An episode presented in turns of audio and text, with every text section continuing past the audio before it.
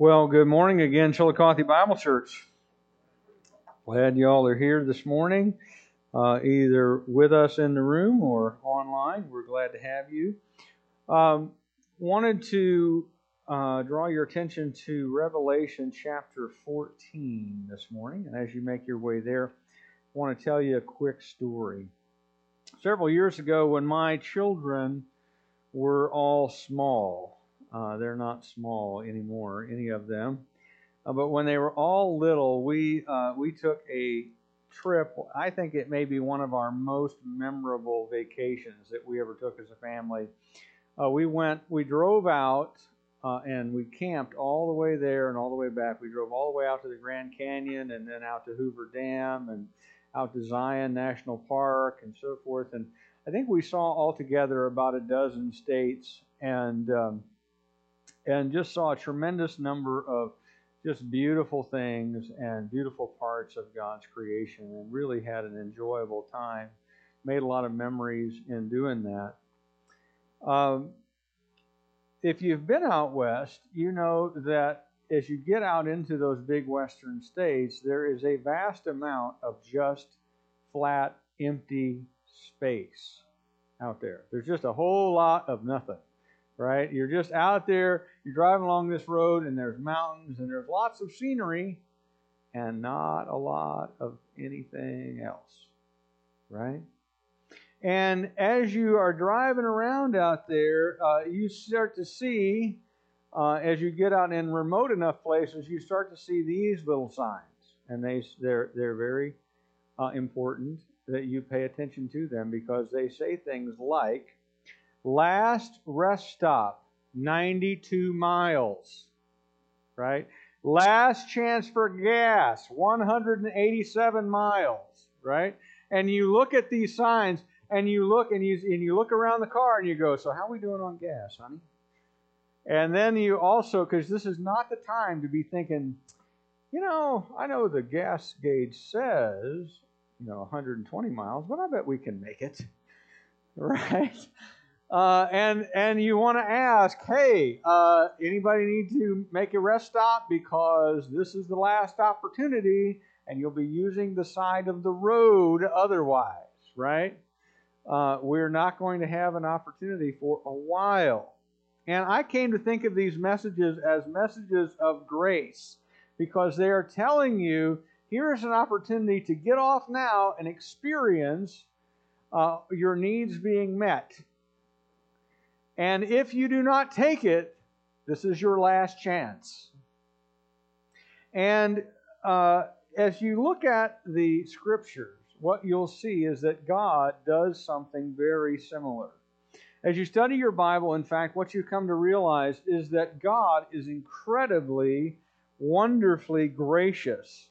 And in fact, right up to the very last moments before judgment comes, before final judgment is brought to the earth by God, God is doing everything that it is possible to do to help wicked people to escape from His judgment and to experience instead His salvation and grace. And He goes way beyond the extra mile to show them the way of salvation and to uh, warn them away from the judgments that are to come. And it really is amazing, I think, to behold God's grace. And so if you're not there yet, I encourage you to turn with me over to Revelation chapter 14, beginning in verse 6. And we're going to look at these verses together, verses 6 through 13. And I invite you to stand if you're able as I read uh, the text here.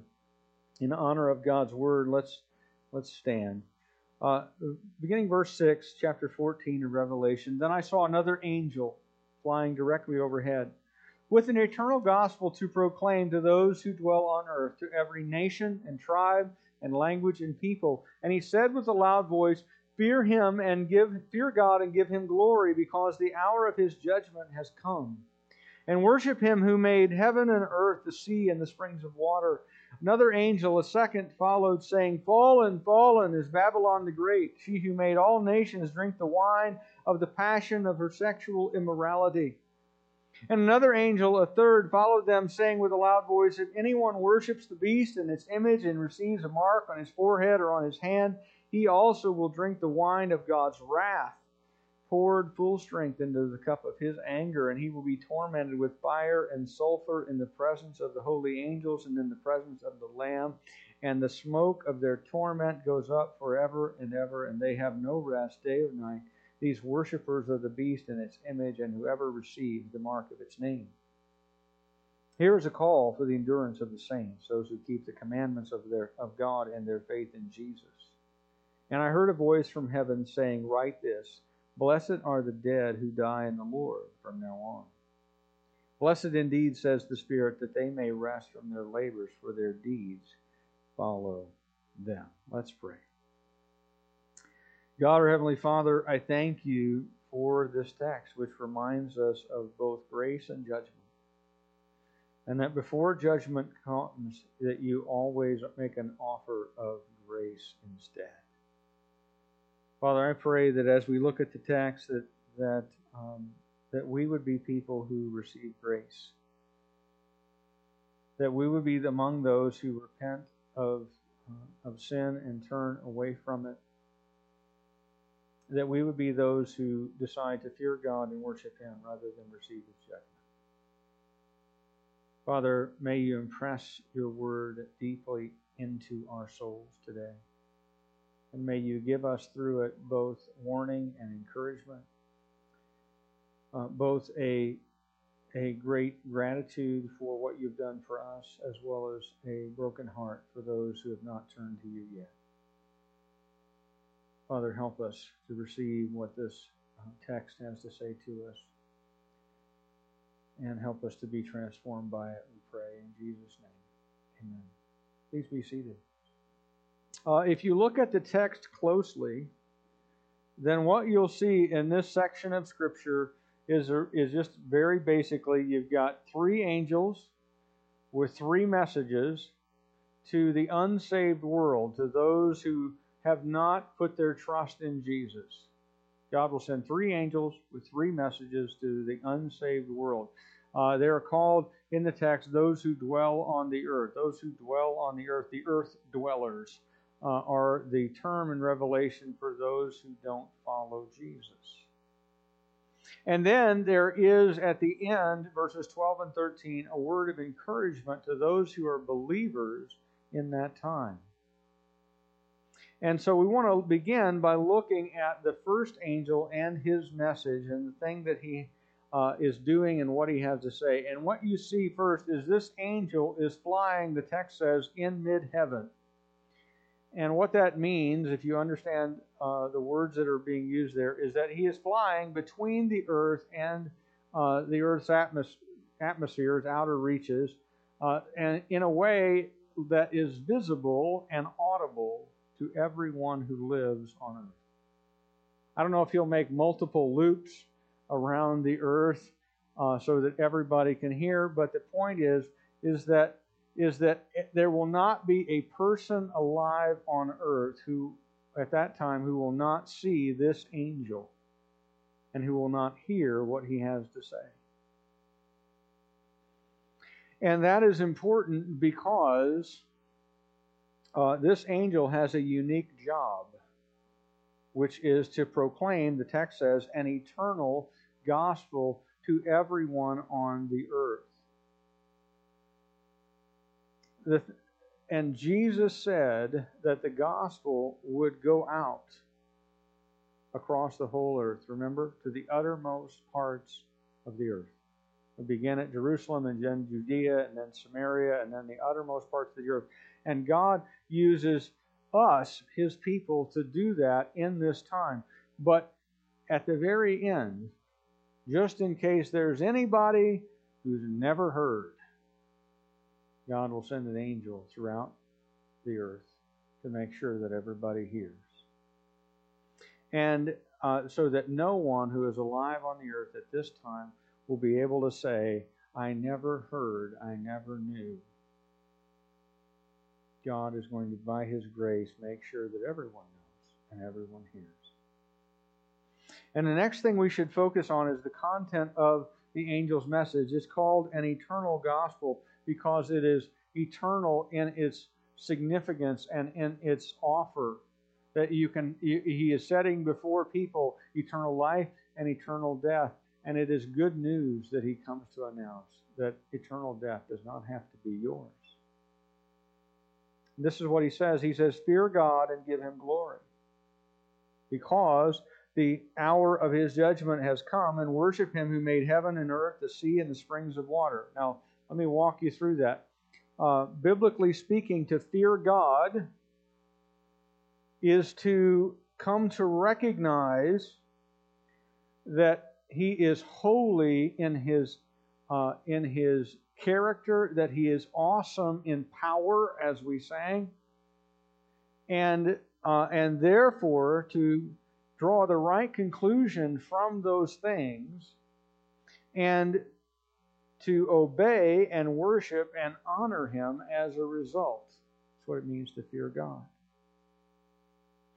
If God is, as the text says, the God who made the earth and the sea and everything in it, if God is the creator of all things, then naturally the, the logical conclusion from that is that you should worship and obey and follow and love that being.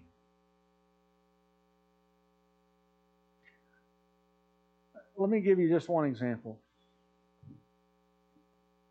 The light from the sun traveling at 186,000 miles per second takes eight minutes to get here because the sun is that far away from us. I'm not a not enough of a mathematician to be able to calculate how many million miles that is in my head. But those of you who are smart can probably figure it out. Millions of miles away. And your and and when I went to the planetarium up there in Chicago, they have a scale model of the sun relative to the planets that orbit it, including the Earth.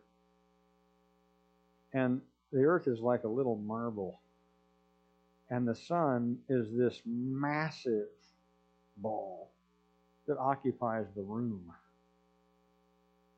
And it's basically, if you can imagine this, it's basically an enormous nuclear bomb that gives light and heat to the Earth and the planets in the solar system.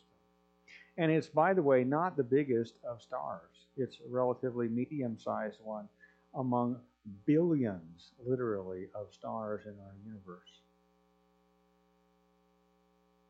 And God is the being who is awesome in power, sufficient to make them all and know them all by name.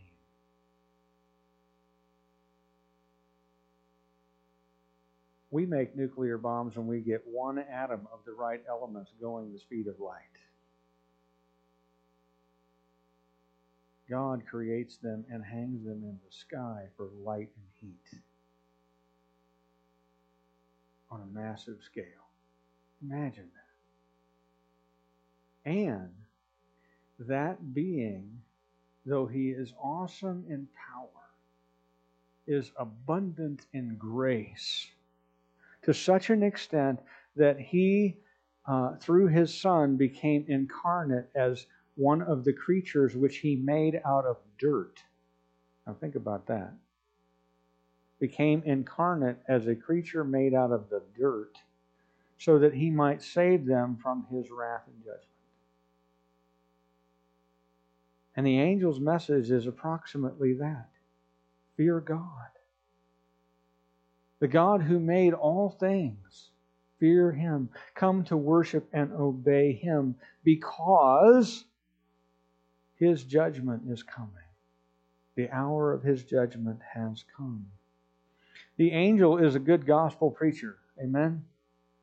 As a holy angel, you can take it to the bank that they are always going to do what God wants them to do. And one thing a good gospel preacher always does is give you the good news and the bad news. That there's both an invitation to escape from God's judgment and an underlining of the fact that judgment is coming. And that's what the angel does. The, the angel is careful to give you the good news of salvation freely to all who want it. But also, the conclusion that's very important as well that the bad news of judgment is coming for all who reject this final offer of salvation. It is a very succinct gospel presentation that the angel makes, and everyone on earth hears it and sees it. And on top of that, remember this when we're talking about God's grace. This is after God sends two prophets with the power and ministry like Moses and Elijah that minister for three and a half years in a way that everybody can see. And after God miraculously preserves 144,000 Jews, 12,000 from each of the 12 tribes of Israel, to go forth around the earth as his witnesses. And after the ministry of those witnesses brings millions of other people to faith in Jesus, and after many of them die in martyrdom because they refuse to worship the beast and the image that he has set up or receive his mark, and they go to their deaths testifying that Jesus is the Messiah. After all of that, God says, you know what? Judgment's coming. But before it does, let me make one thing really clear there's still salvation available. Let me send an angel to tell you. Killed so many of my people, I can't count on them to make sure every person hears. So I'm going to send an angel forth to tell everybody. And then he sends a second angel. And the second angel also has a succinct message. Uh, every word that he says is repeated in uh, Revelation chapter 18, verses 2 and 3. And what he says is Fallen, fallen is Babylon the Great, she who made all nations drink the wine of the passion of her sexual immorality. And uh, in, re, in, in time, what will happen is that this kingdom that Satan will set up with his ruler, the Antichrist, and his false prophet to tie together all worship and all political entities across the entire globe will all be part of this one empire. And here John uh, records it as being called Babylon. Why? Because in the beginning, uh, right after the flood, there is an effort to bring all people together. Remember? We're going to bring all people together in unity, and we're all going to build uh, this uh, this political and religious system. They're going to build this city, and then they're going to build at the center of it a religious center, uh, this ziggurat. And up at the top of it, we're going to worship God and make our sacrifices. And they call it Bab El, the gate of God. And what it is, is the founding of a later civilization that comes to be known by this name, Babel They called it the gate of God, Bab El. God came down, confused their languages, and gave it a new name. You remember? Babel. Right? Because that's what it sounds like. Everybody all of a sudden starts sounding like Charlie Brown's teacher to one another. Right? you know, and you're like, what was that? Right? And all of a sudden, people get separated by language and by people group, and they spread out across the earth. But at the end of all things, remember what God's goal is. It's that all people from every tribe, every nation, every language, every people group would all be unified to worship one being. Who is it? God Himself, and the Lamb of God on His throne. And will that happen?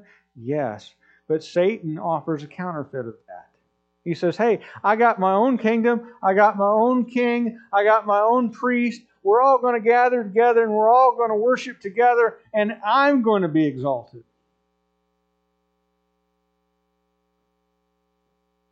And God calls it Babylon.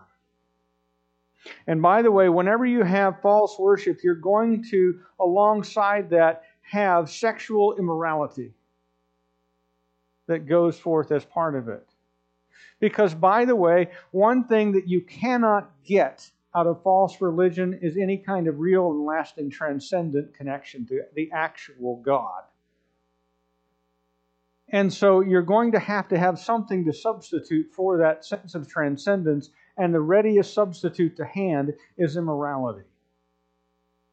And so whenever a, whenever a nation, whenever a people uh, trades in the worship of the true God, they're going to get themselves a substitute and they're going to be sexually immoral as a culture and as a people.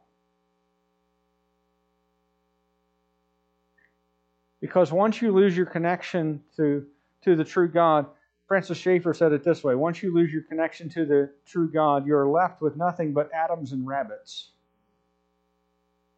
That is, you become nothing you become molecules floating in an absurd universe, atoms. And you become the prisoner of your, of your drives and desires, the strongest one of which is sex. Rabbits.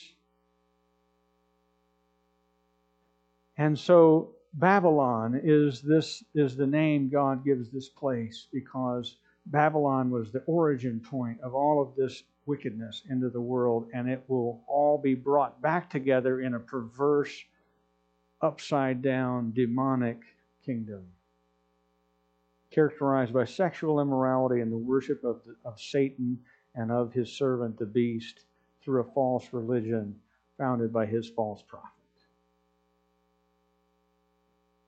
And this angel announces this thing has fallen. In case you missed it, fallen, fallen. And it's past tense both times. Did you notice that? Why? Because though it hasn't happened yet, that's chapter 18, it's happening is so certain that God speaks of it as having already occurred. By the way, and so in other words, the message of the angel is this this thing that you're trusting in will not save you. God's judgment is coming. In fact, it's so certain to come that I'm talking about it as if it's already occurred. And then in the next chapter, chapter 15, you're going to see the bold judgments announced. Chapter 16, you're going to see them fall. Chapter 17 and 18, you see the whole thing dismantled, root and branch. And God is telling people, you've got to be sure that you put your hope and your eternal destiny in the right thing. Because if you don't, there's judgment coming. And it is judgment of a kind that will make your ears tingle. And that's the message of the third angel. Do you see it? Verses 9 through 11 contain the messages of the third angel, and it's a message of warning to anyone who is tempted to follow the beast and to take his mark, and, and that if you do so, if you do this, if you bow your knee before this demonic king and demonic priest and follow their demonic overlord Satan, if you if you decide that you will worship in that way, then you will drink the wine of God's wrath, full strength. And the angel clarifies what that means in case anybody is confused. And what it means is absolutely terrifying. You see what it says? Tormented with fire and sulfur forever and ever. Forever and ever. It says, no rest day and night for eternity. How long is eternity? We think if we live to be a hundred that we've lived a long time. When you have lived 10,000 years in hell, it has not started with eternity. You hear me? If this scares you a little bit, it is meant to. That's why it's there. It's meant for us to wake up and to realize that life is loaded and our choices now carry eternal consequences. Either for blessing and joy or for suffering and death. And God will glorify himself one way or another. According to the scriptures, God will glorify himself either in making you his friend and graciously saving you, on the one hand, or God will glorify himself on the other by seeing you be destroyed for eternity. And and someone, as I've said before repeatedly, someone will cry out to God, I thirst. And it will either be, on the one hand, Jesus Christ, the Son of God, who suffered on the cross for your sins, who cries out from the cross, I thirst, that you might not have to carry, to carry that burden and cry out the same way from hell. Amen? And you get to choose which way you will glorify God. But God gets rid of all of his enemies. He either makes them his friends or he puts them in hell. And God includes this because he is gracious. Because he does not want anyone to go here. Jesus is the most prolific preacher on heaven in the entire Bible. Did you know that? He is. He talks about it more than anybody else. You know who talks about hell more than anybody else? Jesus. Because he does not want anyone to go there. And we are told what awaits us if we reject Christ God does not simply invite us into his family, he also warns us of the consequences of turning away from him and of rejecting Christ. He warns us over and over and over and over and over again, 160 times in the New Testament alone. There are only 220 chapters in the whole New Testament, and 160 times he tells us about hell that we might be warned. Because God would rather save than judge. He says through the prophet Ezekiel, I read it this week. He says, I take no pleasure in the death of the wicked, but rather that they would turn from their sin and live. And then he says two more times, Turn Turn. Why should you die?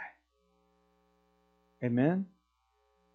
That's why this is here, because God is gracious and He does love us and He wants to keep us away from this. But those who will not be saved because they love their sin and rebellion will get the judgment that they want instead. And God makes sure to tell them in hopes that they will choose wisely. Now, in the last two verses, verses 12 and 13, we get a magnificent contrast to these dire and terrifying warnings in the form of a word of encouragement to those who follow Jesus. Two things. First, in verse 12, we see for the second time in two chapters these words This is a call, here is a call for the endurance of the saints. Here is a call for the endurance of the saints. Now, let me ask you another question. Looking at the text, who are the saints? What does it say? It says, those who keep the commandments of God and their faith in Jesus. Same verb under both of those. Governs both of those phrases. Those who keep the commandments of God and those who keep their faith in Jesus. How do you know if someone's faith in God is genuine? If they keep the faith to the end. How do we know if they kept the faith? Did they obey what Jesus said? Right? It's very simple. Jesus said, How do you know if you love me? Do you, do you do what I say? Right? For Jesus, obedience and love are interchangeable terms. He says, If you obey me, you love me. If you don't love me, you don't obey me. And then on top of that, how do you know that you are, are a believer? That you persevered in the faith all the way to the end. Jesus says, He who perseveres to the end will be saved. And this encouragement that we get is this that these people, the reason this is here is because during the tribulation, you're going to need this encouragement. Because the amount of pressure that is going to be brought to bear on believers in this time is going to be so severe and so uh, widespread, there will be nowhere that you can go to escape from it. You know, if you're a Hong Konger today uh, and you are running afoul of the Chinese Communist Party, uh, you can you can escape to the United States. You can escape to Taiwan. You can escape to Great Britain, who will receive you with open arms. And that's a good thing to have a place to run to. But when the entire world is governed by a demonically controlled man, and all of the apparatus of government and religion are devoted to the worship and the pursuit of Satan, where do you hide? There's nowhere to go. And you will need to endure through this. You'll need to trust God and endure through it. And those who persevere, according to the scriptures, are those whose faith is genuine. Just like James said, James 1:12, "Blessed is the one who perseveres under trial, for when he has stood the test, he will receive the crown of life which God has promised to those who love him." Trials always, always, always reveal what's really there. Trials don't create anything in us. I don't know if you know that. But whenever you encounter things, what whatever comes out is a function of whatever was in there. Right? If you take a bo- if you take a bottle of water and take the lid off and shake it up, what's going to happen? Well, water will come out of the bottle, right? Well, why is it that water will come out of the bottle? Because water was what was in it, right? I mean, not to be pedantic, but that's reality. That trials always reveal what's on the inside of the bottle. Amen? And if what's on the inside of the bottle is real faith, then it will endure. And if it's and if it's a counterfeit, it won't. And so the encouragement is to stay faithful, to keep the faith, to keep obeying Jesus no matter what trials come. And then we get this beautiful word, verse 13. Coming to verse 13, we aren't told simply to endure. And this is this is one of the things I love about the scripture, one of the things I love about Jesus, is that is that sometimes we can get the idea that we're supposed to endure just out of simple, like teeth gritting, steel spined stoicism, right? I'm just going to do it, you know, and get tough, and you know what I mean? Like, just going to just gut it out, right? That's not what we're told. What are we told? Verse 13. Blessed are those who die in the Lord from now on. Blessed indeed, says the Spirit, that they may rest from their labors, for their deeds follow them. Here's the encouragement that if you die in Christ, persevering in faith through whatever trials come into your life, then there is a total contrast between your eternal destiny and the destiny of the wicked who've rejected Him. You remember the wicked?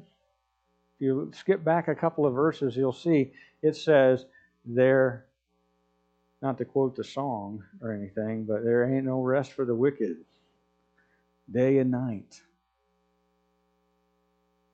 Day and night. They are tormented in hell because they love their sin more than the Savior. But there's rest. If you're a sinner and you die in rejection of Christ, then your deeds follow you to judgment. But if you're a believer in Christ, your deeds follow you to rest. Anybody anybody here in the room tired? I'm not talking about like you didn't sleep well last night. I'm talking about tired. Like just down in your soul, tired. Tired of all of the wickedness of the world, tired of fighting uh, against it as a believer, tired of the oppression that comes from swimming upstream all the time against a culture that is determined to flee from the light to the darkness, who's just tired of all of that, who's tired of living in a sinful world where those who cheat and lie and steal often get ahead. Who's tired of living in a place where you have to lock your doors at night where you're grateful you have an alarm on your car and that your phone locks up with your fingerprint? There's a day coming, men and women. There's a day coming when all of that stuff will fall away. Where we're going to dwell in the city and there will be no night there. The Lamb of God will be its light all night long, and you will not have any locks on the door. You will not need them. You will not have anything outside that is fear inducing. There will be no more disease. There will be no more death. There will be no more sorrow. There will be no more pain. There will be no more sin. And all of those things will be outside. There will not even be, it won't even get, ever get late. It won't be nighttime ever.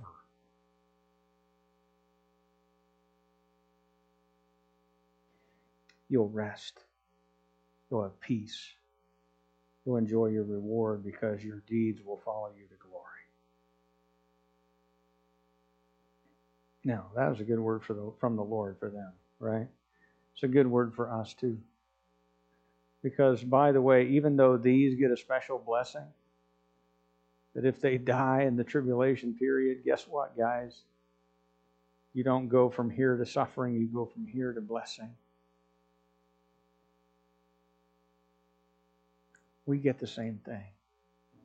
We get the same blessing. We'll rest. As we wrap up our time in the Word today, I want to just draw, and draw a big highlighter around three things from the text. Number one, God is incredibly gracious, not wanting any to die and go to judgment. Not wanting any to die and go to judgment. I can always tell when I'm sharing the gospel with somebody and I talk about how anyone can put their faith in Jesus. Uh, it doesn't matter what you've done, it doesn't matter where you come from, it doesn't matter who you are, what language you speak, or what color you are, or what socioeconomic group you fit into or what nationality or any of it, you can all come to Jesus. And when I explain that sufficiently to somebody and they really start to get it, this is what they ask me. They say, wait a minute. Are you telling me that somebody can be a serial murderer and come to faith in Jesus and God forgives that? And then their eyes get big when I say the very unexpected thing. Yes, that's exactly what I'm telling you. And they go, Hold on, right? Have you had this conversation with somebody? God is that good. He is that gracious. He is that kind. Anyone may come and have their sin forgiven and their guilt washed away and be declared righteous in the sight of God and receive membership in his family. But he also wants to make the consequences of rejection completely obvious to everyone. That's why he sends these angels. That's why he sends you and I out to be his ambassadors of reconciliation to all the nations of the world.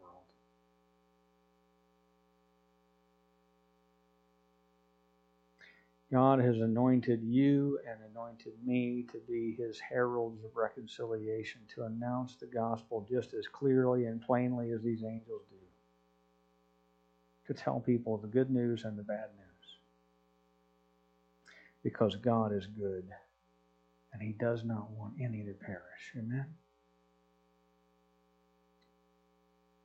And with that in mind, we also need to understand this, though, that judgment is real and it is really coming.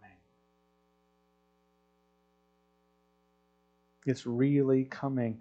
I find the notion of God's judgment, by the way, both wonderfully comforting on the one hand, because God is going to get rid of every evil thing and every evil person from this world. And that is a wonderful thing, right? Because there will be a day when, as the scripture says, every man will sit under his own vine and fig tree, and no one will make us afraid anymore. We'll be at peace completely. But in order to do that, God has to get rid of every evil person who will not repent and be transformed and reborn. And so judgment really is coming, and that also is kind of terrifying. And so, as Paul said, knowing what it is to fear God, we persuade men, be reconciled to God. Because judgment really will fall on the people. Though God does not wish anyone to perish, it is, and, it, and though it is a fearful thing to fall into the hands of the living God, God really will judge people and it really is coming, and it may not be that far off. And we need to know that and hear that and understand both sides of it that on the one hand, God really will deal with evil, and that's a good thing, comforting thing. But also, it means that since He really will deal with evil, that there'll be people who will fall under it, and therefore we need to warn them. Amen. Last thing, persevere in the faith. Follow Jesus to the end.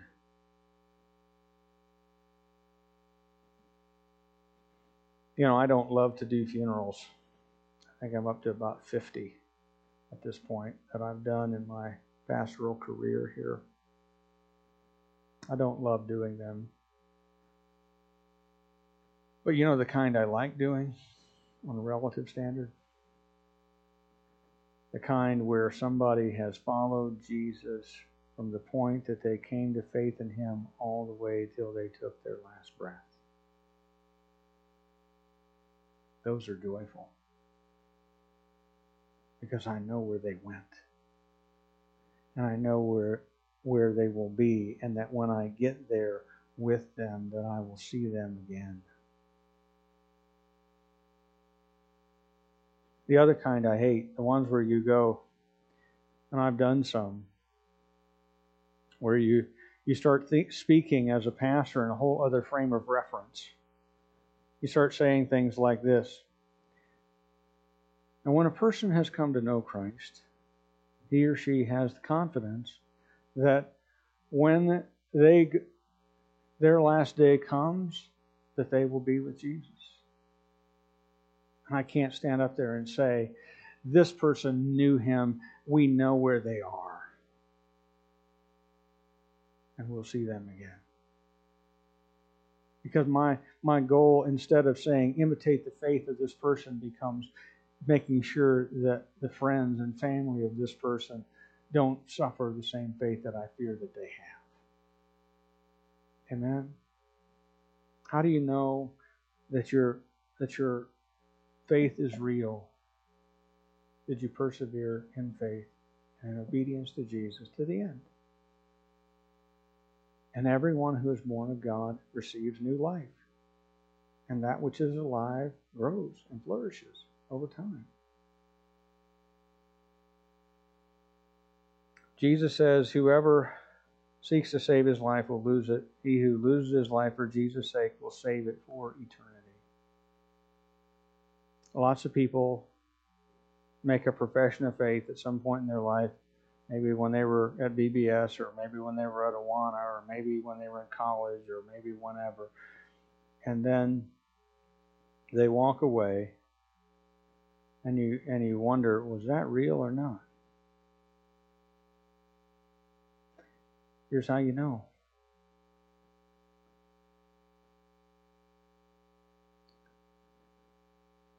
Here is a call for the endurance of the saints who keep the commandments of God and their faith in Jesus. Those who endure know the Lord. Amen. So keep the faith, and you'll receive the crown of life. Keep the faith, and you'll rest. And you will love Christ's appearing. You will love when He shows up. You won't be afraid. You'll be overjoyed when the Lord returns. Because you'll know that He brings His reward with Him and He's coming for you. Amen. And you will rest and be at peace. And that should be our goal, that we would be among those who are who receive his rest, who enter into his rest and are at peace. Let's pray. God, our Heavenly Father, we thank you that you are a good and gracious God. We thank you that you're a God who tells us the good news of how to be saved and the bad news of judgment to come if we reject you and the wonderful news of reward and blessing that we receive not only in eternity but now enter into joy and enter into new life and enter into cleansing from sin and the indwelling of the Spirit and the fellowship of God's people and the enjoyment of spiritual gifts and the joy of telling other people about the treasure we found. Father, I pray that our joy would be full and that we who are your people would persevere all the way to the end, that we might receive a rich reward in the kingdom of God's dear Son. And Father, I pray if there's anyone here, a man or a woman or a boy or a girl who has heard this message and has, has heard its words about judgment and is not certain at all where they would go. Father, I pray that right now they would confess their sin to you and turn to Christ in faith and embrace Him. Father, it's been my privilege today to declare your word. I pray I've done it faithfully. And that, like a, a lost beggar without food, I have told the other beggars where to find it. Father, use your word in the lives of your people, I pray, in Jesus' name.